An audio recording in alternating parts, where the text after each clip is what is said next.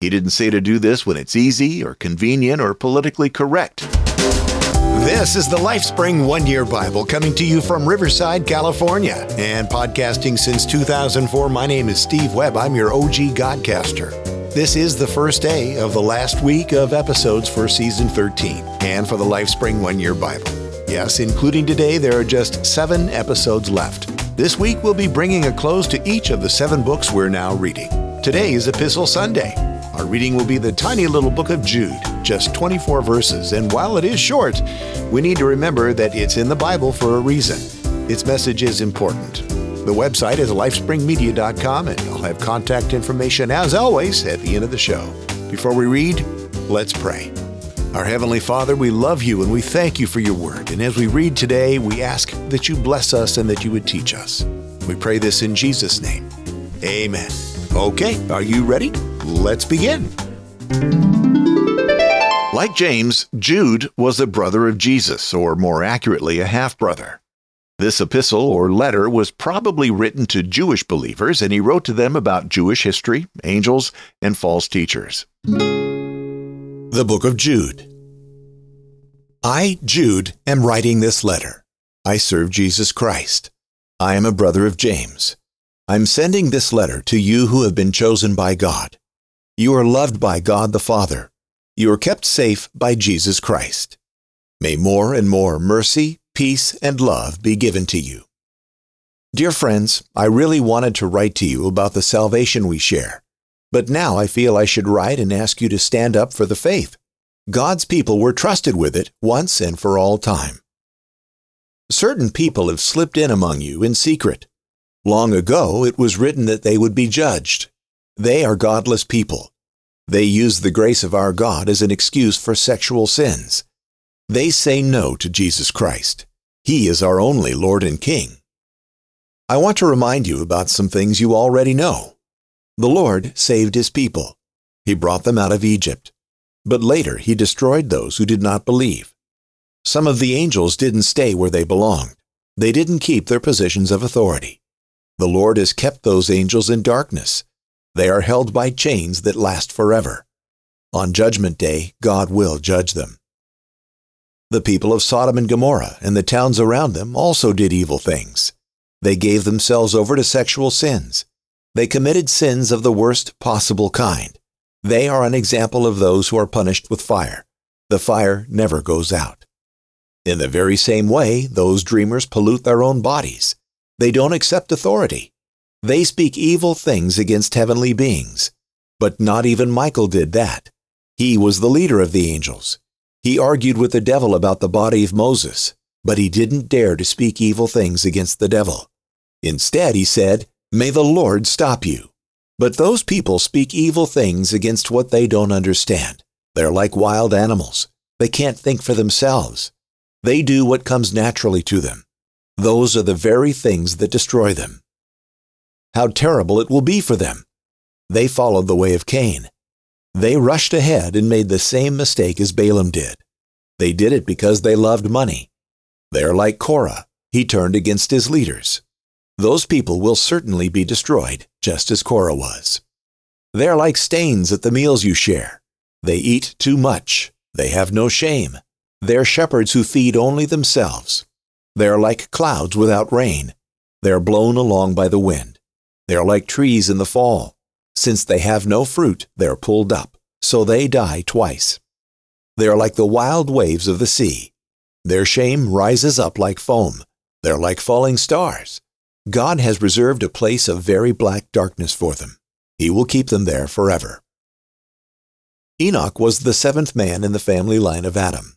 He gave a prophecy about those people. He said, Look, the Lord is coming with thousands and thousands of his holy ones. He is coming to judge everyone. He is coming to sentence all ungodly people. He will judge them for all the ungodly acts they have done. They have done them in ungodly ways. He will sentence ungodly sinners for all the bad things they have said about him. Those people complain. They find fault with others. They follow their own evil longings. They brag about themselves. They praise others to help themselves. Dear friends, remember what the apostles of our Lord Jesus Christ said was going to happen. They told you, In the last days, some people will make fun of the truth. They will follow their own ungodly longings. They are the people who separate you from one another. They do only what comes naturally. They are not led by the Holy Spirit. Dear friends, build yourselves up in your most holy faith. Let the Holy Spirit guide and help you when you pray. The mercy of our Lord Jesus Christ will bring you eternal life. As you wait for His mercy, remain in God's love. Show mercy to those who doubt. Pull others out of the fire. Save them. To others, show mercy mixed with fear. Hate even the clothes that are stained by the sins of those who wear them. Give praise to the one who is able to keep you from falling into sin. He will bring you into his heavenly glory without any fault. He will bring you there with great joy. Give praise to the only God. He is our Savior. Glory, majesty, power, and authority belong to him. Give praise to him through Jesus Christ our Lord. Give praise to the one who was before all time, who now is, and who will be forever. Amen. Isn't it amazing how a letter written more than 2,000 years ago sounds so current? Jude talks about the importance of standing up for the faith, and never has it been more important to do than it is today when Christianity is under attack as it has not been in many years, and never, I believe, as it has been here in the United States. I've heard it said that Christianity is always just one generation away from extinction. If we don't share our faith with the next generation, there will be no one to share the good news of a risen Savior. But of course, we know that God has promised to always have a remnant in each generation, so that isn't going to happen. But that doesn't take away our responsibility to heed what Jesus said just before he ascended into heaven. He said, All authority in heaven and earth has been given to me. So you must go and make disciples of all nations Baptize them in the name of the Father, and of the Son, and of the Holy Spirit. Teach them to obey everything I've commanded you, and you can be sure I am always with you to the very end. That, of course, is the Great Commission. And that's the job he gave to each of us. He didn't say to do this when it's easy or convenient or politically correct. He didn't give any opportunity or no excuse for a way out of doing everything we can to accomplish this job. And we must do what Jesus said. In his epistle here, Jude spoke, as others did, about false teachers. But here, Jude talked about those who abuse God's grace and excuse sexual sin. That sounds vaguely familiar, doesn't it? Today they say, How could a loving God condemn me for who I love? This is the way he made me, which addresses the point Jude made about how they, quote, do what comes naturally to them, unquote. Listen, it might come naturally to me to have multiple women, but that is not God's plan. And I choose to follow God's teaching about marriage, and I am joyfully faithful to one wife. Jude encouraged the believers to remain in God's love in this letter as well, to pray with the leading of the Holy Spirit, and to live lives that please God and praise Him for who He is and praise Jesus Christ, our Lord. Jude's message was written to the early church and to the church of today and the church of tomorrow, without a doubt. Let me hear from you if you have a thought or a question about what we've talked about. Send a boostergram or call the LifeSpring Family Hotline or go to the comments page or write an email. Tomorrow will be the Law Monday, and we'll complete the book of Deuteronomy with chapters 32 through 34. A 50,000 sat boostergram came in from Anonymous using the Podverse app. Anonymous says, A couple years ago, I had to make some dietary changes for health reasons. I learned it wasn't enough to eat more of the healthy stuff. I also had to give up the unhealthy stuff. I think it's probably the same for the content we consume. This podcast doesn't just increase my exposure to Scripture, it also reduces my exposure to content that encourages fear, anger, and sin. Thanks, Anonymous says. Well, Anonymous, thank you. That's very kind of you to say. And it's also true that it isn't just enough to get more of the good food. That bad stuff does so much damage that it's impossible to get healthy if you keep eating it, even if you eat more good food. This is something that I've learned this last year. In about October or November of last year, I began eliminating processed foods and replacing them with non processed foods grass fed and finished beef, pasture raised eggs, raw dairy, and organic fruit. And guess what? So far, I have effortlessly dropped over 40 pounds. My arthritis pain, which I've had for many years, is nearly gone. My digestion is much better than it's been in years. I sleep better. I no longer have high blood pressure. Now it's typically about 10 points lower than a man my age is supposed to have. And I could go on. I don't have food cravings and I'm rarely hungry. I realized that those seemingly harmless processed and fast foods were slowly killing me. The foods I now eat are far more nutritious and fulfilling, and on the rare occasion when I do eat junk, my body lets me know that it isn't happy. My stomach is upset, my blood pressure spikes, and my thinking is not as clear. This is a great parallel you've drawn for us, Anonymous. Thank you for that. We need to eliminate those things that damage us spiritually. This is sort of the flip side to what the Apostle Paul wrote in Philippians 4 8 and 9.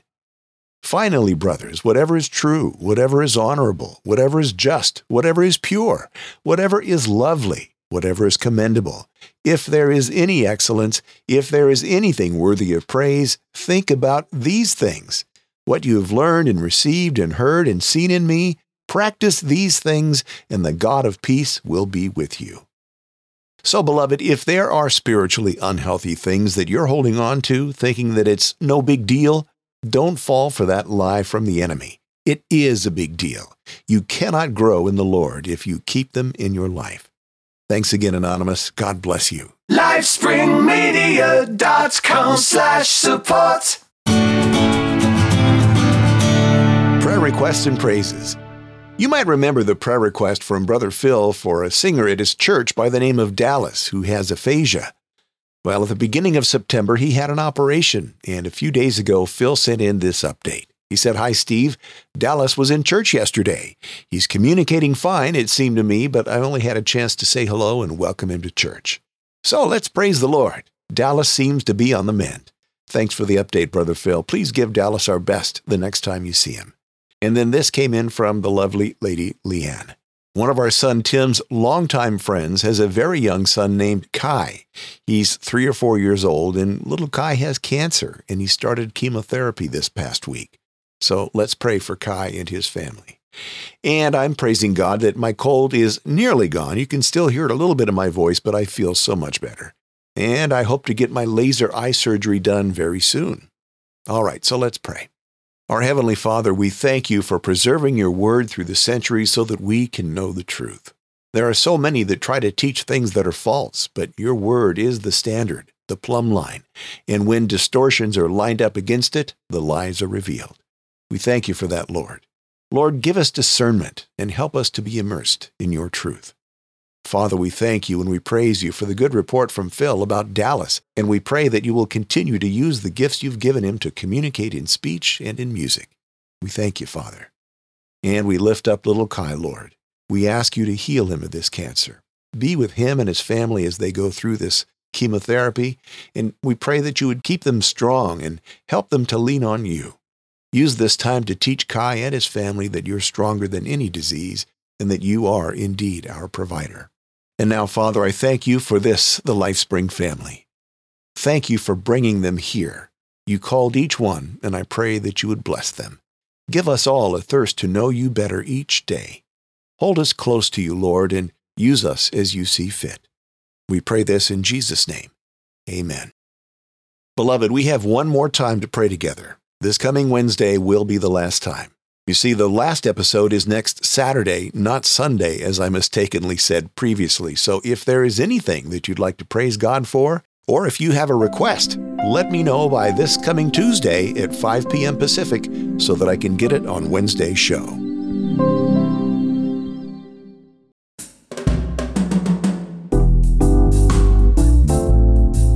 As always, I invite your comments and your questions. There are several ways to get in touch with me. Send a boostergram using a modern podcast app or call the LifeSpring Family Hotline at plus one 951 732 8511. Or if you've got a prayer request or a praise report, go to prayer.lifespringmedia.com. And if you have a comment or a question, go to comment.lifespringmedia.com. And of course, you are always welcome in my email inbox, steve at lifespringmedia.com.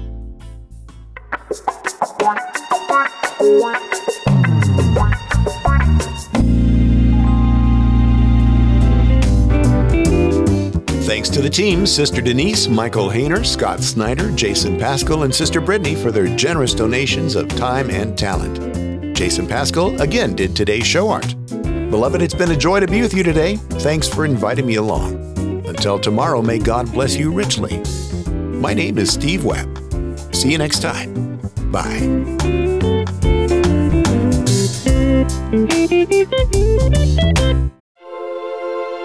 LifeSpring Media, bringing the message of hope, love, and good news since 2004.